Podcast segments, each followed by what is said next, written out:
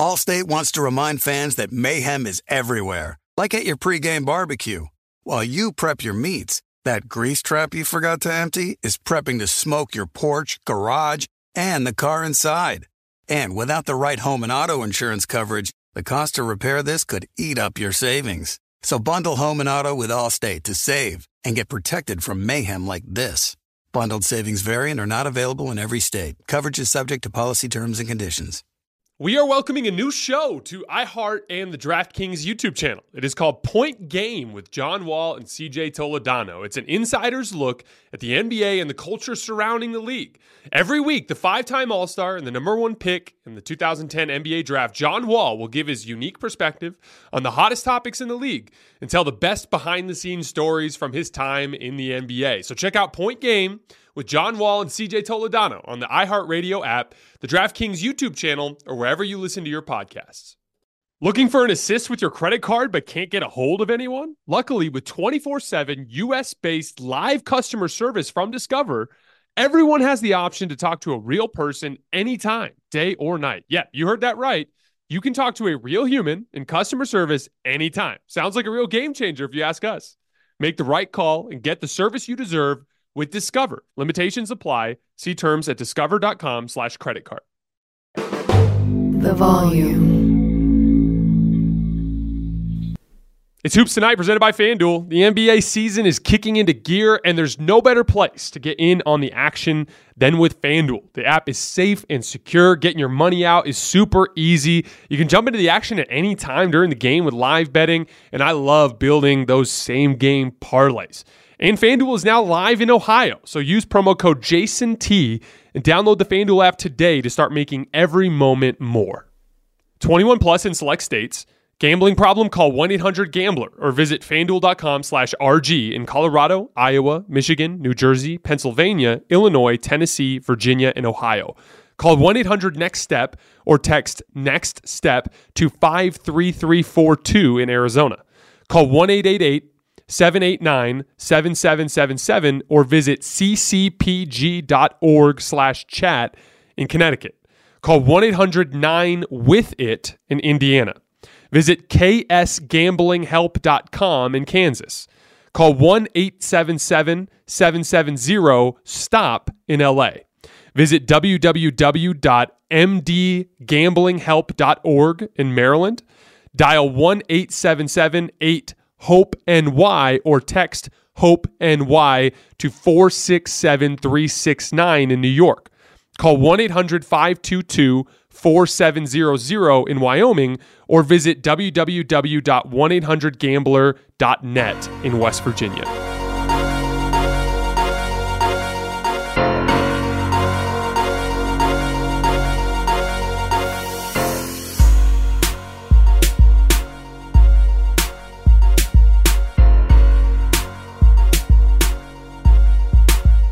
All right, welcome to Hoops Tonight, presented by FanDuel here at The Volume. You guys know the drill. Before we get started, subscribe to The Volume's YouTube channel so you don't miss any more of our videos.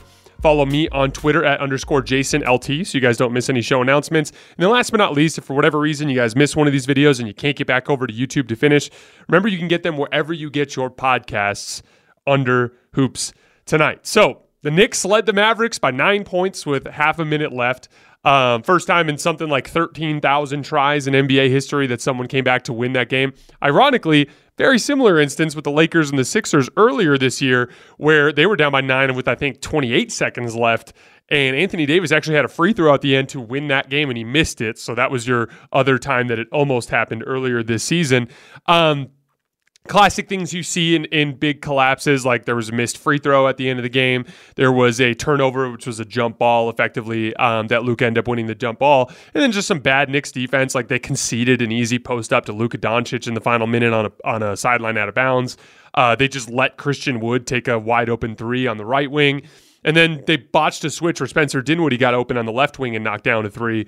Uh, even on Luka's and one, the crazy putback, not the putback after the missed free throw, but the one before that, um, Immanuel Quickley was guarding him and missed a box out, and Luka ended up getting a, a, a, an and one. So again, little details. If you're up nine with 30 seconds left, you should be able to win that game. You just have to continue to do the job. And, and that's an important thing I wanted to go on a quick rant about because we saw Chicago and Milwaukee. This happened again last night where Milwaukee had a big lead late in the game and then they choked that one away. Um, you know, teams get accustomed to playing a certain way that allows them to gain an advantage in the game. They build a lead playing their brand of basketball. But then what happens is is they get a lead and they get into the fourth quarter and instead of continuing to play the style of basketball they played when they got the lead, they change their style of play and they start to pull their foot off the gas and they start to try to strangle the pace and work the shot clock down every single time. And there's very little player movement. And then teams slowly start to chip away at them because usually those possessions end in late clock jump shots. Jump shots lead to long rebounds. Long rebounds lead to transition opportunities. The other team is trying to play fast because they're desperate and things tend to fall apart. So a little lesson there. Um, you know, obviously you want to rein in your decision making a little bit. Like you want to take away the high difficulty plays or the high risk, high reward passes, but you want to continue to, to play with the same style of play that you had when you got the lead in the first place. Sometimes teams are so obsessed with running the clock out that they end up costing themselves games in the process. But then Luka closed the deal in OT. Uh, with a nifty turnaround jump shot over Julius Randle. He finished the game with 60 points, 21 rebounds, and 10 assists, which is just ludicrous. I mean, what words am I supposed to use to say? Uh, to uh, you, what words should I use to describe what's effectively a stat line that not even Wilt Chamberlain at, at his peak could have pulled uh, could have pulled off? Every time I dive into Luka film, I'm always amazed with the ease with which that he gets to his spots. And you know, there's a combination of a couple of different things that he does to get to his spots that I think, in particular, young players should pay very close attention to. So there's two concepts that I wanted to talk about really quick with Luka. First of all, is the way that his ball fakes and his body fakes allow him to get uh, defenders out of position. Because at its core, in order for Luka to get to his spots, he has to beat supreme athletes off the dribble. We're talking about supreme athletes in the entire NBA because those are the types of defenders that are getting the Luka matchup.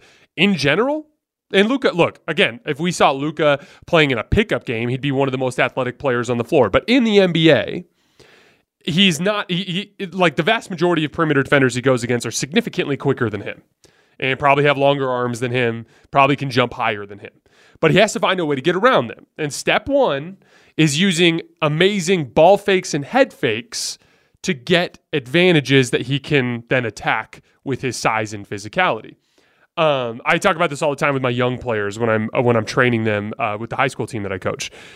Uh, it doesn't matter if you do a dribble combination, like an in and out crossover through the legs if it's just the ball moving. Every single one of those moves has to be associated with a credible attack. So, if I'm in a high hesitation, the high hesitation isn't going to get a defender to step up on me unless I'm credibly able to rise up and knock down a jump shot. If I do a hard step forward into a step back, I'm not going to get any separation from that unless there's a credible threat that I'm going to drive to the basket. And the same thing goes with every single dribble move. An in and out isn't going to accomplish anything unless you've shown a tendency to cross over to the left side. If you've shown a tendency to cross over to the left side, then when you pull it back, the defender might lunge that way. Same thing with the crossover, same thing with the between the legs dribble, same thing with the behind the back dribble. Everything needs to be associated with a credible attack. And that's what's so cool. If you watch Luka, Luka might take a little 15 foot fadeaway over Julius Randle, but if you watch the possession, he's making six or seven moves. And on every single move, if you pause it right when he's in the bridge of the move, you're going to see that he could go that way. And he probably has gone that way during that game. Everything is built on a counter, and so defenders are constantly off balance. But this is where it's key because if you beat a guy off the dribble and he's a better athlete than you, he can recover. And so this is the second lesson. Lesson one, you've got to sell every single move with every part of your body, and you have to have a credible ability to do the counter to that move for it to work. Step two, this is the advantage of having real size and strength as a ball handler. In short, don't skip the weight room. When you have an angle and you blow through that angle like Luka does, in order to stop the recovery from the defender, you've got to be able to pin him on that shoulder or on your backside. That's where the weight room is so important. Luka gets these guys that are supreme athletes pinned on his side or pinned on his backside, and then they can't do anything with him because he has them in jail and they're not going to bother him at all at that point. Then he can methodically work down to either a mid range spot, a short range spot, or all the way to the rim, or to draw that help defender to start making those passes you know, it's funny because coming into the league, that was the big concern, and a lot of the the Luka detractors were so heavily focused on the fact that he was slow that they didn't think he'd be able to get dribble penetration. But everything, when it comes to dribble penetration, is a combination of what you can do to get defenders off balance. You know, it's kind of like route running in the NFL. If you sell everything well, you don't have to be the fastest guy. You just have to sell every move really well to get people off balance. And then when people are off balance, what is your advantage? Are you super fast? Because if you're super fast, you're Ja Morant, you're getting all the way to the rim every single time. Are you super strong?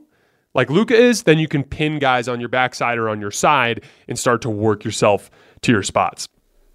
60, 21, and 10 just doesn't even make sense. I wanted to show you guys something just for a little perspective. Usually, when we see a big man, put up 20 points and 20 rebounds in a game, we considered that complete physical dominance of the game.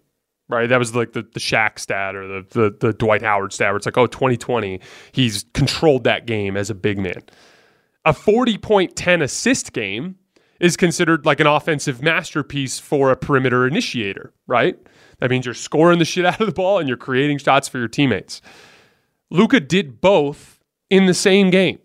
He had a 2020 game and a 40 10 game separately in the same game. He dominated the game physically and he dominated the game as a perimeter initiator. Absolutely wild stuff. The talent in the NBA is getting out of control. So, if we're talking MVP candidates, which we've done a lot over the last week, we talked about Jayson Tatum, um, who I believe is the Vegas frontrunner right now. We talked about Giannis, who was my pick before the season. We talked about Jokic, whose on off stats are so ridiculous that if the Nuggets finish well enough, he's going to be in that conversation. We talked about KD um, the other day, who, if the season ended right now, would be my pick for MVP. And Luka's just playing just as well as those four guys are. So we have like, now obviously the Mavericks need to win more games, but we have like five guys that are really legitimate MVP candidates. And then you have like Steph Curry, Joel Embiid, Ja Morant, Zion Williamson. These are all guys that are kind of like on the fringe of that conversation. It's wild to see nine legitimate MVP candidates this far into the season. You know, if we look at the standings, so the top eight teams in the league right now are Boston, Brooklyn, New Orleans, Denver, Milwaukee, Cleveland, Memphis, Philadelphia. All eight of those teams are separated by just four games in the standings. So, what that means is any of those nine names that I mentioned are really just a few dominant weeks of basketball away from entering the MVP discussion with legitimacy. Obviously, Steph and Luka are the weird ones there because they're so far back, but in the Western Conference, both of them are still not that far back relative to how many games there are left in the season. So it's crazy to think that like I still think Giannis will be the one who ends up getting it at the end of the day. I think he's been dealing with a lot of injury issues, and I believe that when they get healthy, they'll go on a run, and and Giannis will remind everybody what he's, capable of. Uh, but really, it's any it's anybody's award at this point, and Luka's just as capable as anybody else. And it seems like every day we focus on someone new. Like today, it's Luka. There's just another guy the next day that plays insanely well, and then we have to talk about him. Uh, but the league is incredibly stacked with talent. And then you look at it from a global standpoint Giannis, Nikola Jokic, Luka Doncic, and Joel Embiid. That's four of the top, what, six, seven, eight players in the world. And they're all international players, which makes me really excited just for basketball in the future. Because, you know, like the NBA is never going to compete with the NFL from a rating standpoint within the US. Um, but because basketball is a global game, the actual gap in revenue that their leagues generate is not that crazy. Like if I'm not mistaken, I think the NFL makes about 17 billion a year, and I think the NBA makes about 10 billion a year, right? And so like that's a, an achievable gap, but that gap can only be achieved outside of the United States because of the stranglehold that the NFL has on the United States. So like to see the top of the league, basically half of the top tier superstars in the league be international players is super exciting. Because what that means is over the course of the next 10 to 15 years, over the length of these guys' careers, the league will only grow further and further in popularity outside of the United States of America. So it's just it's just a really good time to be an NBA fan. And I'm, I'm really excited to see where we're going to be 10, 15 years from now.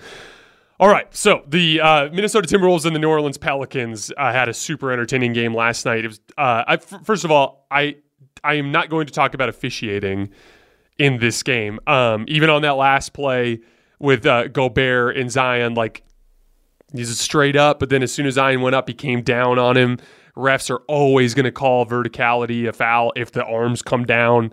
And like, yeah, are there some calls here or there that I might have disagreed with? Sure, but you guys know how I feel about officiating. Like, officiating is on any given day going to benefit one team or the other. I think it's lame to focus on it. It's outside of your control.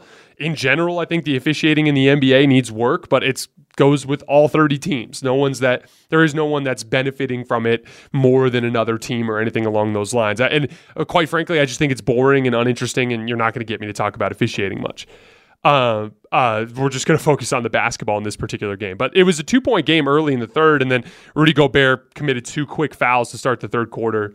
Then Naz Reid comes in. And uh, in today's episode of Jason Hates Centers That Can't Shoot, uh, the Wolves were plus six in Naz Reid's minutes last night and minus six with Gobert. Now, I do want to say I did think that Gobert played a really nice shift in the fourth quarter. He had a nifty transition layup where he took some long steps uh, around a defender to the right.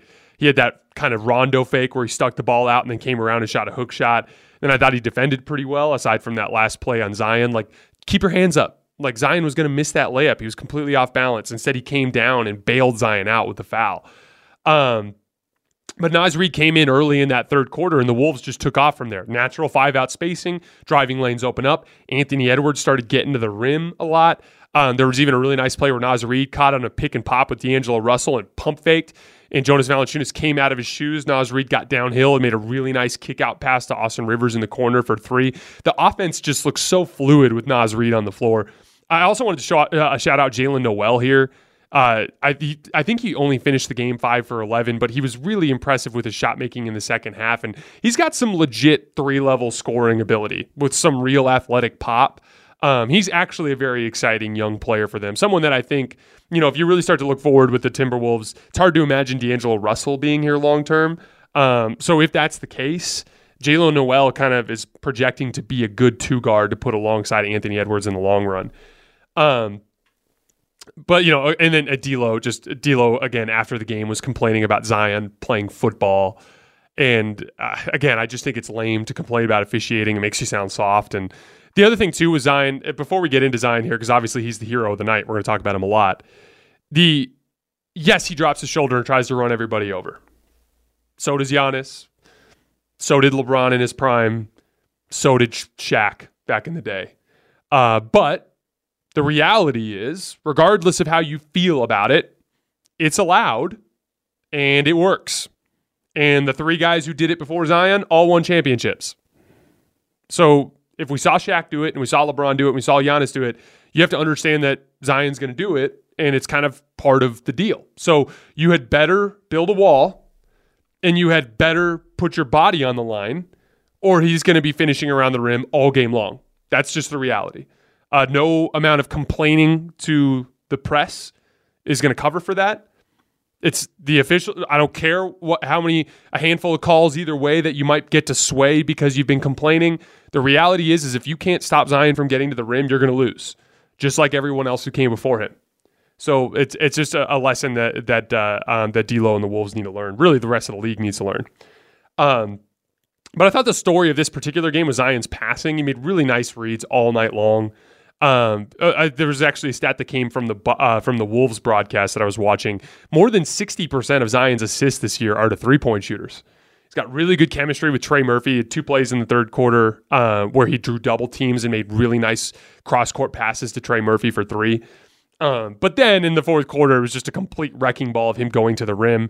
He also hit a huge three with two minutes left that put the Pels back within two when they were down five. And then he had a defensive play, a steal on a swing pass uh, that he ran out for a dunk to put the Pelicans up uh, up by two with uh, less than a minute left. Then they go down the other end, and Anthony Edwards just uh, hits Jaxson Hayes with like a hesitation, gets downhill with his left hand, and takes like a jump stop, and then just elevates up and just dunks on the entire on the entire team. And I, I remember sitting there thinking, like, remember what I told you guys about Ant? I view him as like a kind of like a guard LeBron, just this relentless downhill threat and he's young now, so he's still trying to figure out you know the timing of when to do that and when not to. Uh, but when he gets going downhill, there's just really nothing anybody can do with him. His finishing ability is really impressive. He had a he had like a, a late, I think it was in the fourth quarter, a drive along the right wing where he went up and under and finished with his left hand in traffic on the other side of the rim. Uh, I think over Jonas Valanciunas, if I remember correctly. And I was like, this is this is just next level rim finishing from this guy. Um, but then we get to the final play. And Zion draws a double team and he kicks it to Naji Marshall in the corner. He misses a three. Um, D'Lo throws kind of a pitiful box out towards Dyson Daniels, just kind of turns and puts his back on him. But Dyson's taller, more athletic, and was being more physically aggressive on this play. Gets the offensive rebound, throws a, a kick pass to Zion, who's cutting down the lane, and Anthony Edwards gambles into the passing lane instead of just keeping his body in front of Zion. He gambles and misses, so Zion's got a head of steam. Rudy Gobert goes up with verticality, and I think he would have got Zion to miss, but he came down with his arms, and that's going to be a foul call every single time. Then they go down to the other end of the floor, and Anthony Edwards misses. A, a he kind of fell over trying to dribble towards the baseline and missed a little pull up jump shot, uh, and then the game was over. But I want to talk about Zion because the Pelicans have now won four games in a row, and they are now tied for the third best record in the league, just two and a half uh, games back of first place um, in the entire league. Zion is starting to build a real MVP case, like we were talking about earlier. So for the season, he's averaging 26, 7, and 5 on 65% true shooting, which is a career high in efficiency. Last 11 games, 31 points, 8 rebounds, and 6 assists, 64% from the field, 40% from three on low volume, 72% from the line, 2.3 stocks per game. And the Pelicans are 7 and 4 in that span, despite Brandon Ingram being out for every single one of those games. Um, you know, Zion's attack his success is built on a similar, it doesn't look the same, but it's built on a similar formula to what Giannis does. Teams cannot keep him away from the rim with a single defender. Even with teams building walls and stuff, he gets to the rim a ton. He's second in the league in restricted area makes per game at 8.3, and he shoots 70% when he's there. Then, while he's not a surgical passer, he's very good at hitting shooters and cutters when teams build the wall in front of him. So it's one of those things where it, it, it's not the same as Giannis. Like I said, he's not nearly the defensive player that Giannis is, but in terms of fundamentally how he can warp a defense and create shots at the rim or passing to shooters or cutters, it is very similar um, to what Zion does, or to what Giannis does. So when Zion passes out of the post this year, the Pelicans score 1.19 points per possession, which is best in the league among players who have passed out of the post at least 50 times this year. When he passes out of ISO, the Pelicans score 1.06 points per possession, which is third best in the league among players who have done it at least 50 times behind Giannis and Joel Embiid. So, like, it's not surgical. You know, it's not Luka, it's not LeBron, it's not Chris Paul, it's not Nikola Jokic.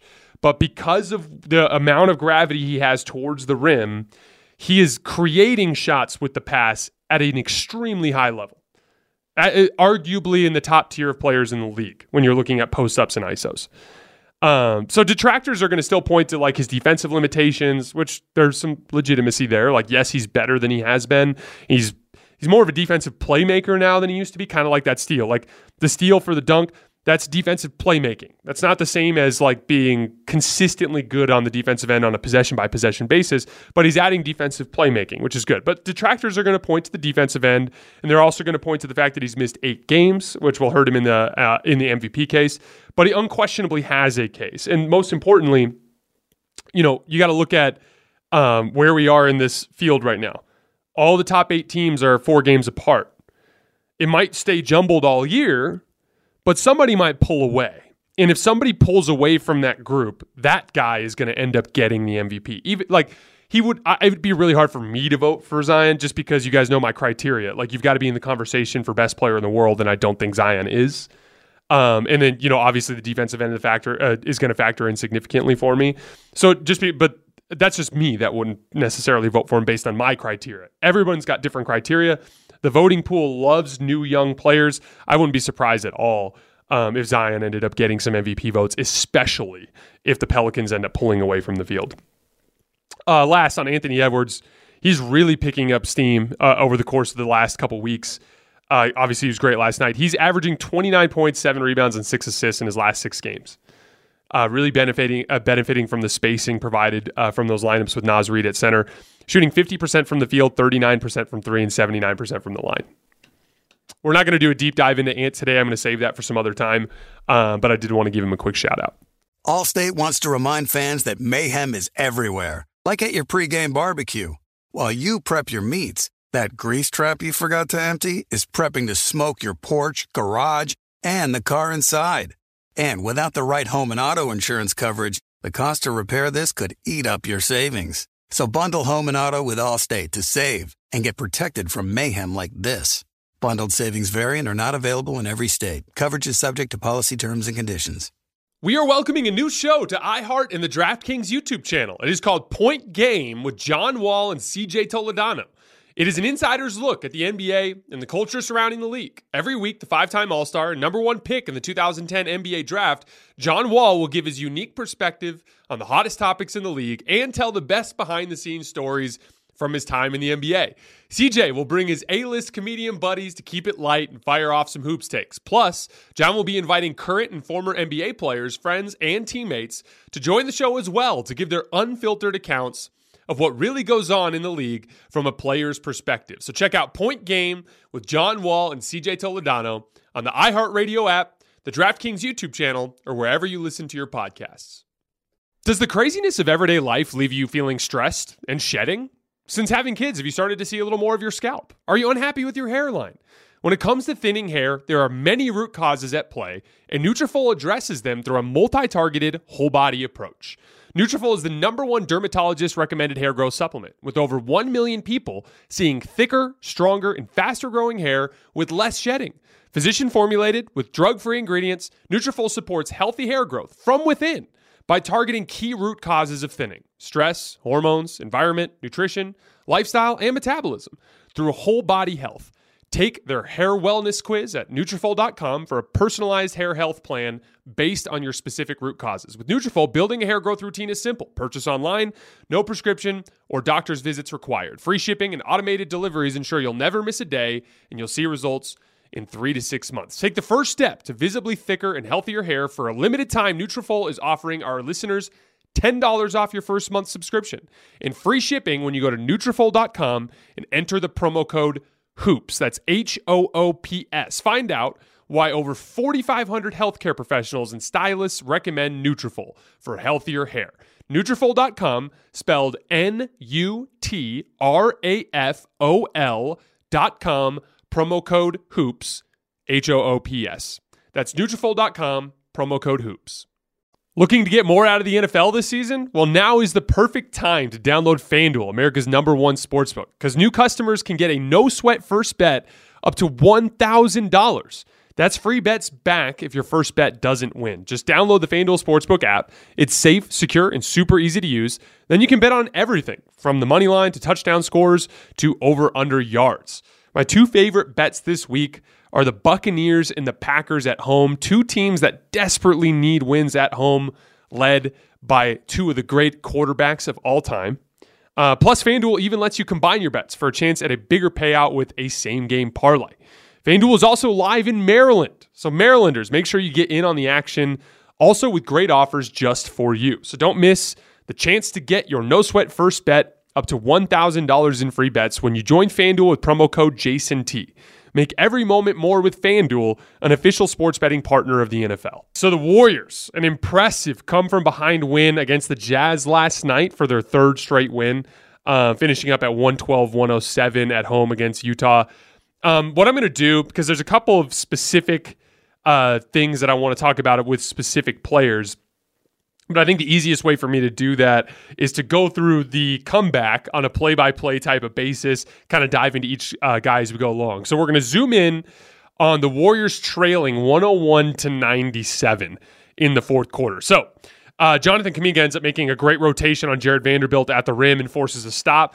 The Warriors run out, and uh, Anthony Lamb leads the break, drops it off to Ty Jerome. He makes a couple shot fakes and makes uh, a layup. And then on the other end, Lauri Markkanen misses a three.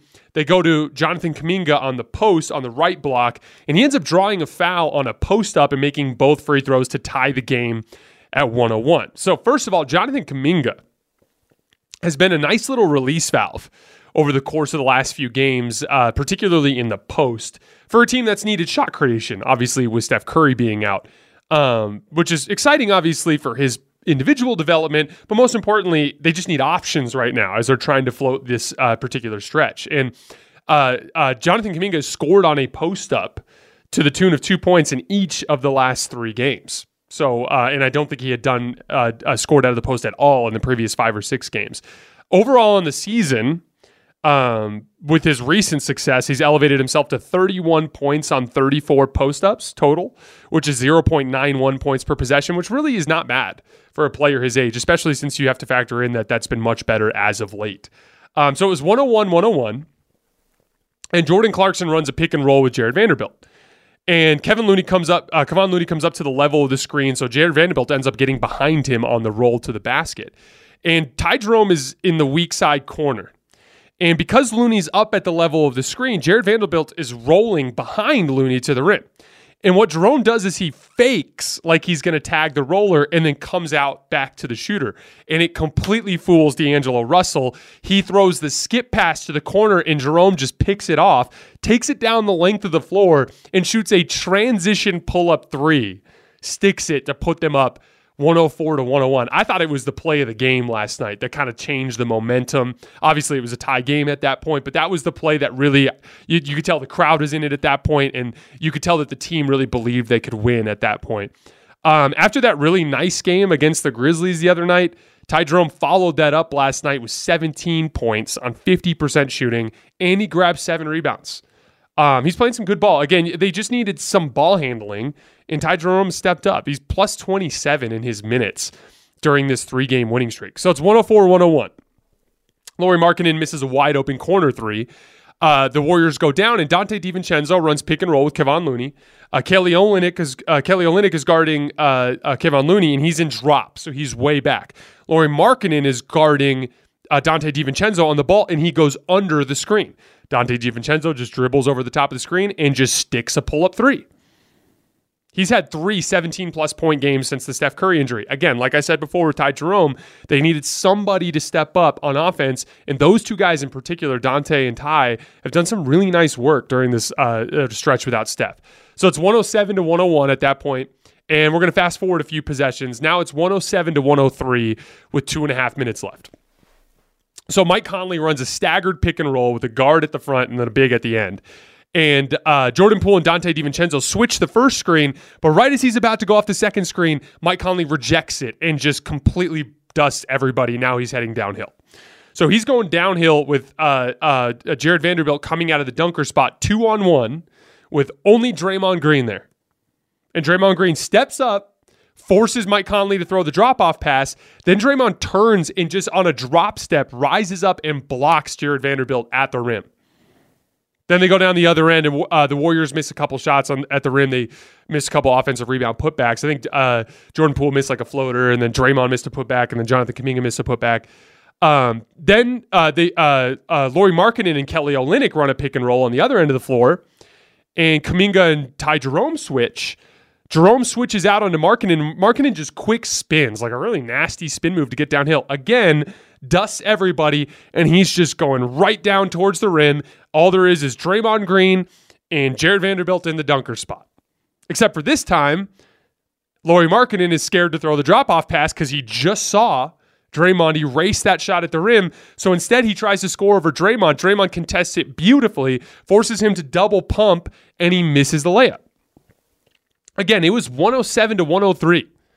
Those two on one downhill pick and roll possessions are a bucket for every single other defensive player in the league except for maybe three or four.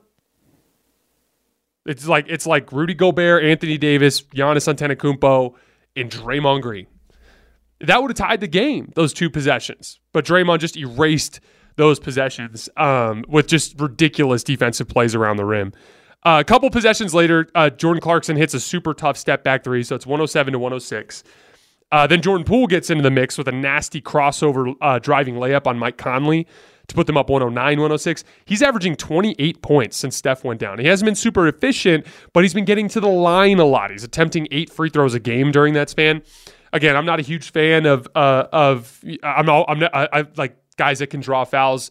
Obviously, I complain about that a lot on this show. I do think there's a difference between grifting and getting players out of position to draw fouls. And I don't get the vibe from Jordan Poole that he's grifting. So I, let's just call them eight honorable free throw attempts per game.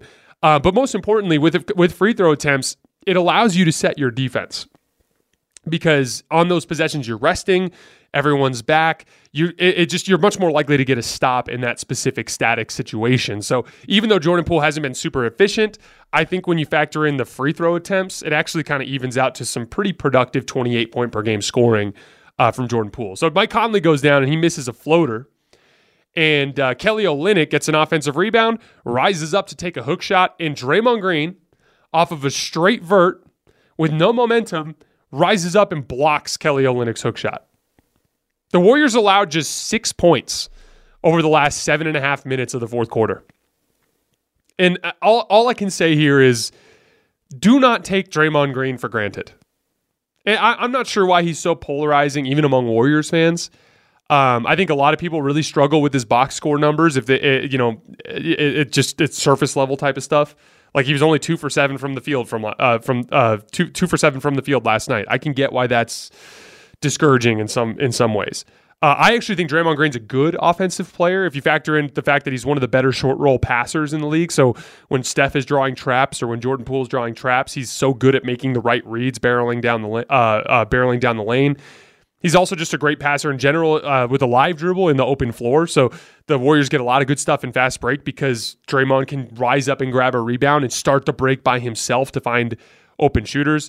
Uh, and then most of his spacing concerns by his inability to shoot, or he's, been knocking down some shots lately, but most of his spacing concerns are mitigated by him just quickly going into dribble handoffs, like we've talked about so much on the show uh, that the Warriors do with Looney and Draymond to get open shots. So, you know, like I actually think Draymond's pretty good offensively, but regardless, he's polarizing for some reason. And I think one of the big reasons why is I think people don't really quite see the defensive value uh, to the extent that it really is. Um, and I think that's sad because I think he's one of the best defensive players of all time. And, you know, when we look at this Warriors era, like Steph is the ultimate foundational piece. That goes without saying. I, I, I think he might be the best offensive player ever. Like the guys who are above him all time are all monsters on the defensive end, but he might be the best offensive player ever. He makes everything work on that end of the floor. Steph Curry is the ultimate foundational piece of this dynasty. But what is the second biggest foundational piece of this dynasty? I think it's Draymond Green and what he can do on the defensive end of the floor. He is their defensive ceiling. His ability to protect the rim, what he does as a captain of the defense in terms of communicating and organizing guys. You know, obviously he's loud, he's talking through coverages, can snuff out plays before, you know, he can see plays before they're happening, that kind of thing. And then also what he can do switching onto the perimeter to guard wings and, and guards, like what he did uh, did to Jaylen Brown in the finals last year.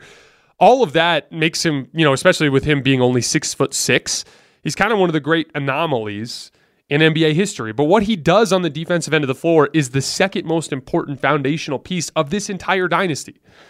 You know, it, doesn't take away from Steph's greatness. No one wins championships by themselves. But make no mistake, there is no Warriors dynasty without Draymond Green. I just wanted to, I like, I thought he was so incredible defensively down the stretch that game. Um, they probably lose that game if anybody other than Draymond Green is out there defensively in that fourth quarter. Um, but this three game win streak means the Warriors are now four and three since the Steph injury. So they're above 500.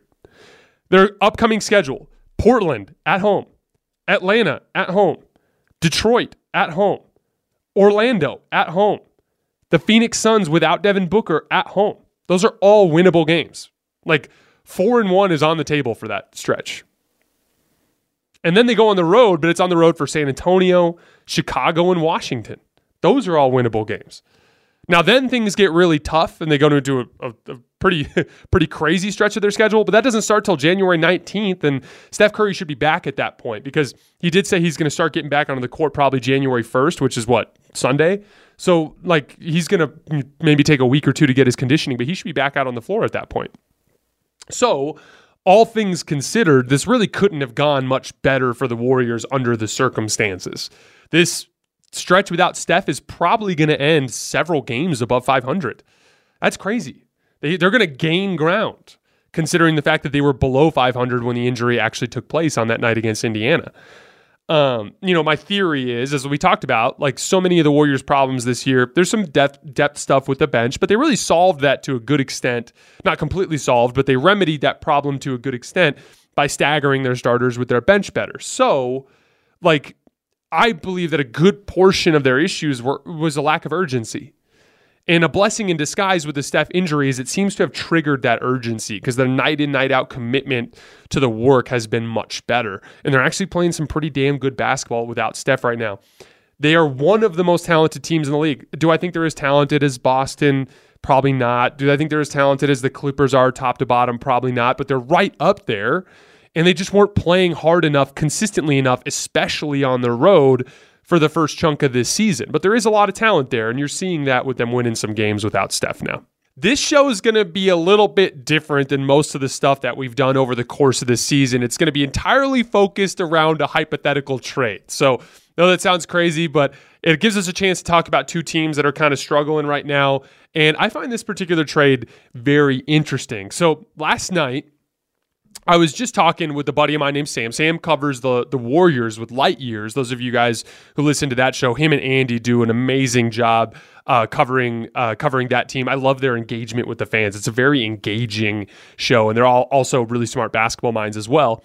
And I was bouncing my big trade idea off of Sam, that idea being Darius Garland for OG Anunoby, which I think is makes so much sense on so many different levels for both of those teams. And he came back at me with a trade involving the Los Angeles Lakers and the Phoenix Suns that I thought about a lot this morning.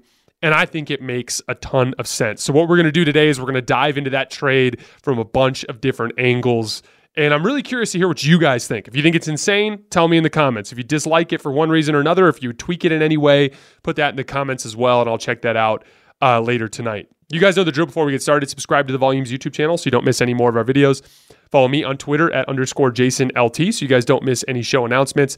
Then, last but not least, if for whatever reason you guys miss one of these shows and you can't get back over to YouTube to finish, remember you can find them wherever you get your podcasts under Hoops tonight. So, foundationally, the reason why this trade makes sense is both of these teams, the Suns and the Lakers, are in crisis mode. The Phoenix Suns were the runaway best team in the NBA in the NBA last year. They won 64 games.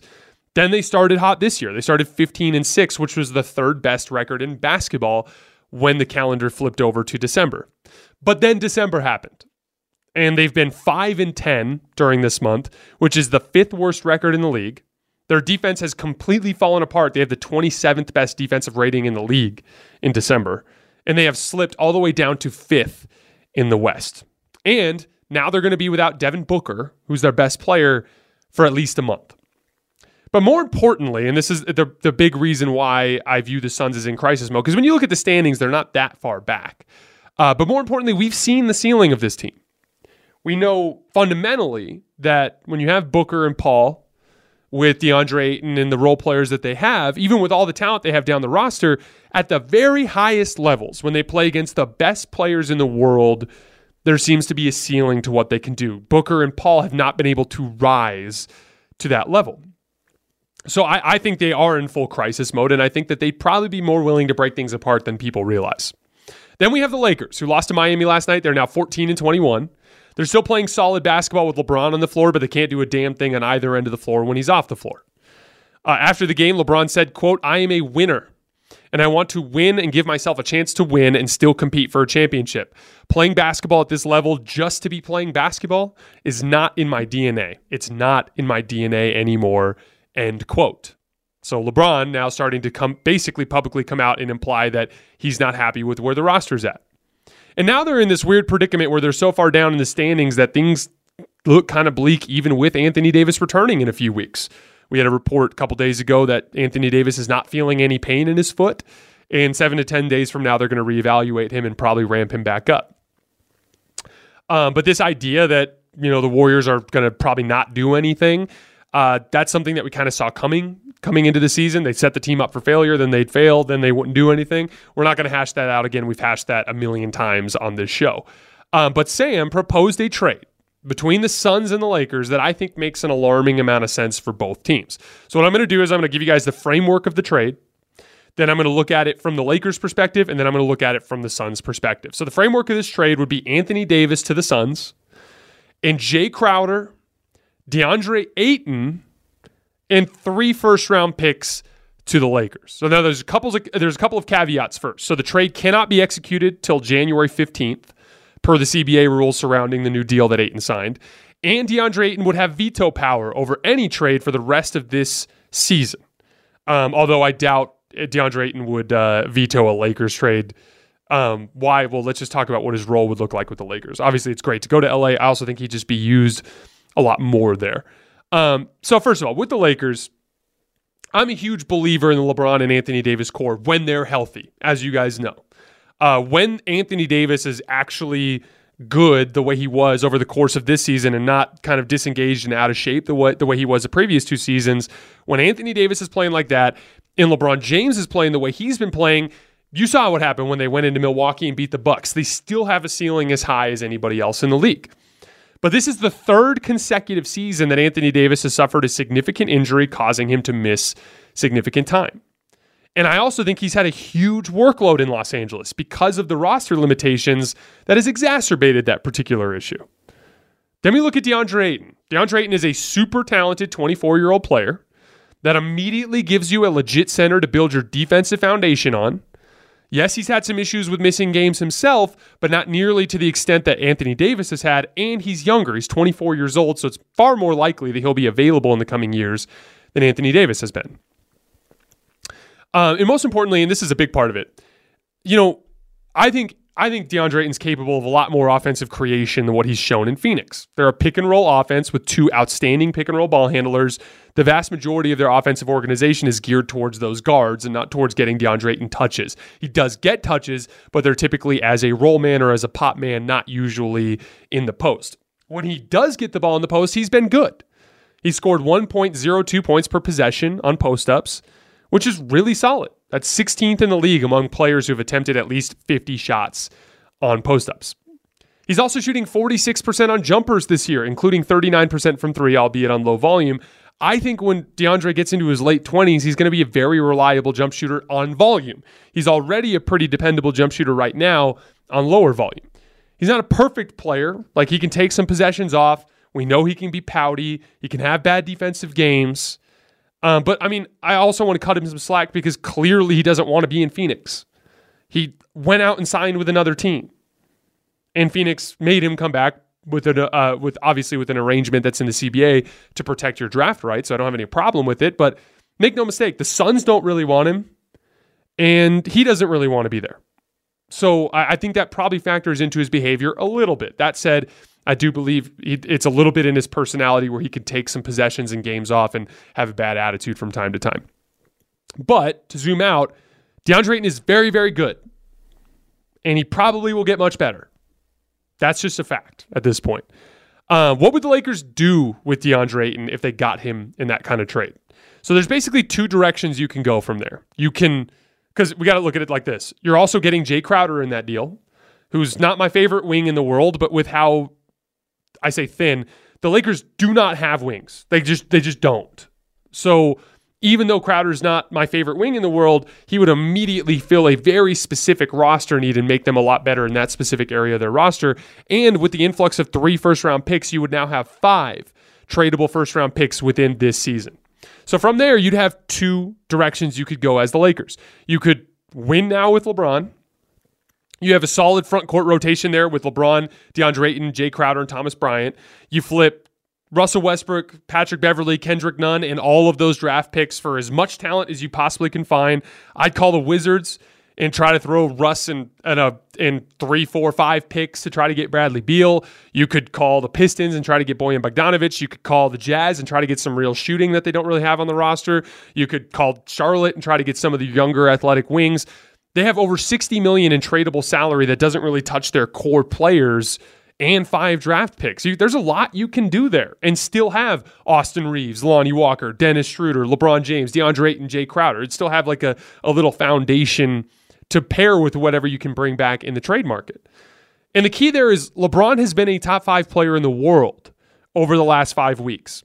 In his last 17 games, He's averaging 30 points, 8 rebounds, and 6 assists on 61% true shooting, which is outrageous box score production. And the Lakers are outscoring teams by 5 points per 100 possessions over that span when LeBron is on the floor, with arguably the worst supporting cast in the league. So, as ridiculous as it might sound, you know, when we're talking about retooling around a guy who's 38 years old, it's a legitimate option that's on the table. But the second option there is full rebuild. If you do nothing, or if you trade Anthony Davis this season and you don't invest in him after that, LeBron will probably request a trade in this offseason. Now, that's a whole separate conversation because that'll be a really ugly moment in Lakers history for LeBron's first trade request to be before his 21st season. And there's a case to be made that that big of a fiasco would make it very difficult for the Lakers to bring in stars in the future because as long as Rob Pelinka is at the helm, they won't get anybody. But even if they fired Rob Pelinka and brought somebody else in, Jeanie Buss is now the poorest owner in the NBA. And as we know, when you want to compete at the highest levels on a year by year basis, you have to be willing to dip into the tax. And Jeanie Buss let Alex Caruso go, a player that would be monumentally helpful to them for 10 million a year obviously with a luxury tax of 30 but jeanie buss can't foot that bill. She's the poorest owner in the nba so the, you know this whole thing going up in flames would be a disaster for jeanie buss which is precisely why it's so important for her to protect competency uh, during this phase. But with how if they did decide to go the whole rebuild route even at lebron's age he still has some kind of value and he would bring back some kind of asset return. How much we don't know. I mean, LeBron being this good at his age is so unprecedented that we don't really have anything to fall back on there. I don't really have any idea what he would fetch. I mean, I would imagine on the low end of the spectrum, you're going to get two a combination of two young players and picks, whether that's two young players or two firsts or one player, one first. I, I would think that would be the low end, potentially more if LeBron finishes the year healthy. But let's just say, for the sake of argument, that it's two first round picks, okay? That puts you because at that point they also get another draft pick going into next season that's tradable. So going into next season, they would then have eight. I can't get my fingers right. Eight tradable first round draft picks. Crowder's an expiring, so he'd be off the books. All you'd have on the cap sheet would be DeAndre Ayton, who's a max contract, but an affordable and tradable max contract. He only makes 32 the, uh, next year, 34 the following, 36 the year after that. Damian Jones uh, has a player option for 2.6 million. Max Christie is on the books for 1.7 million, which is very little. So if you flip LeBron after the season, you've got a ton of draft picks to work with and an open cap sheet, or there's another direction you can go. Because when when the LeBron, uh, if they trade LeBron, there's two directions they can go. You can target expiring contracts for cap flexibility, in which case you're probably going to get less in the way of draft comp- draft compensation. Like maybe it's expiring contracts, but you only get one first round pick, you know, or one first round pick and a second round pick, right? But the other route you can go is you take on salary with draft picks and you use that salary partnered with those eight draft picks to go trade for a star. Like we talked about earlier, the incompetency that the Lakers have demonstrated to the league will make it hard for them to get stars. So having draft capital that you can pair up with salary is actually a good thing for them, especially in the modern NBA where that's turned out kind of one of the better ways to get stars in the first place. So no matter what, you have like some real flexibility there with lots of draft picks and either cap space or salary filler. That leaves two interesting options for the Lakers. You can win now with Ayton, or you can go the full rebuild route. Um, looking over at the Suns, Crowder isn't with the team right now, so there's no real loss there. Phoenix clearly doesn't like Ayton. Like we talked about earlier, it's mutual unhappiness. And Anthony Davis, when healthy this year, was one of the five best players in basketball. He's been the best defensive player in the league this year when he was available. He rediscovered his jump shot during this recent run, which was making him a terrifying ISO and post up threat. And in Phoenix's pick and roll attack, which is basically the lion's share of where they run their offense, he'd be a much better version of Ayton. He's a better vertical spacer. He's a better passer out of the short roll. He's got better hands. DeAndre Ayton also has great hands, but uh, Anthony Davis's ability to catch and finish and pick and roll is insane. And he's better at beating switches. 16 players in the league this year have logged at least 75 roll man possessions, and AD is second in the league on a points per possession basis at 1.37. Trivia who's first? It's Christian Wood. Um, that's with the Lakers team, too, that's so devoid of talent that Anthony Davis is typically catching in traffic surrounded by two or three bodies at a time. So I think he significantly raises Phoenix's ceiling on both ends of the floor. But most importantly, he gives Phoenix a player that can go toe to toe with the best players in the world. They ran into Giannis, and Giannis was too much for them. They ran into Luka, and Luka was too much for them. This year, it'll be someone else. Do you want to have Anthony Davis on your team so that you can look eye to eye with that guy and feel like you like your chances? Or do you want to have a repeat of the same history that we've had over the last couple of seasons? I've seen Anthony Davis give Nikola Jokic fits and outplay him in a playoff series. I've seen Anthony Davis give Joel Embiid fits. I've seen Anthony Davis give Giannis Antetokounmpo fits. It, like, like he's he's that ultimate ceiling raising piece that the Suns need. And because of his injury history, he's gettable in a way that Kevin Durant is not. And, and that's what I think makes him so interesting. I've seen a lot of Suns fans saying, like, oh, we should go get Kyle Kuzma. And I really like Kyle Kuzma, and I think that he would really help a team with legitimate title ap- aspirations. But specifically for the Suns, I don't think it raises their ceiling enough because the stars are still the issue. But most importantly, if you make that trade, it kind of resets the culture. Like ever since that loss to Luka, the Suns have had a weird energy around them. Um, and a lot of that, I think, stems from the negativity of the Ayton relationship. So not only does it make you much better within this season because you alleviate some of that negativity, but then you kind of have an interesting core to move forward with between Devin Booker and Cam Johnson, who I really like, and Anthony Davis. That's a really interesting core that you can build even new teams around in the future. So to me, I think it makes a lot of sense for both teams uh, gives the Lakers some options to potentially contend in the immediate future and to contend in the future. And I think it gives the Suns a real championship ceiling that they've lacked over the last couple of years. So I think it makes sense. Um, obviously, with any of these trades, there's a great deal of unlikeliness or unlikelihood just because of the fact that so many things have to break right for a trade um, uh, to get consummated. But I'm really interested to hear what you guys think. So if you guys think it's stupid, tell me. Uh, if you don't like it for one team more than the other, tell me. If you would tweak it in any way, tell me. But I'm genuinely curious what you guys think. And I also want to hear some other AD trade ideas because I do think that's a direction the Lakers could end up going um, before the deadline. All right, guys, that is all I have for today. We are going to take the rest of the weekend off, and then we'll be back Monday to talk about the MVP showdown between Nikola Jokic and Jayson Tatum. As always, I sincerely appreciate your guys' support, and I'll see you guys on Monday.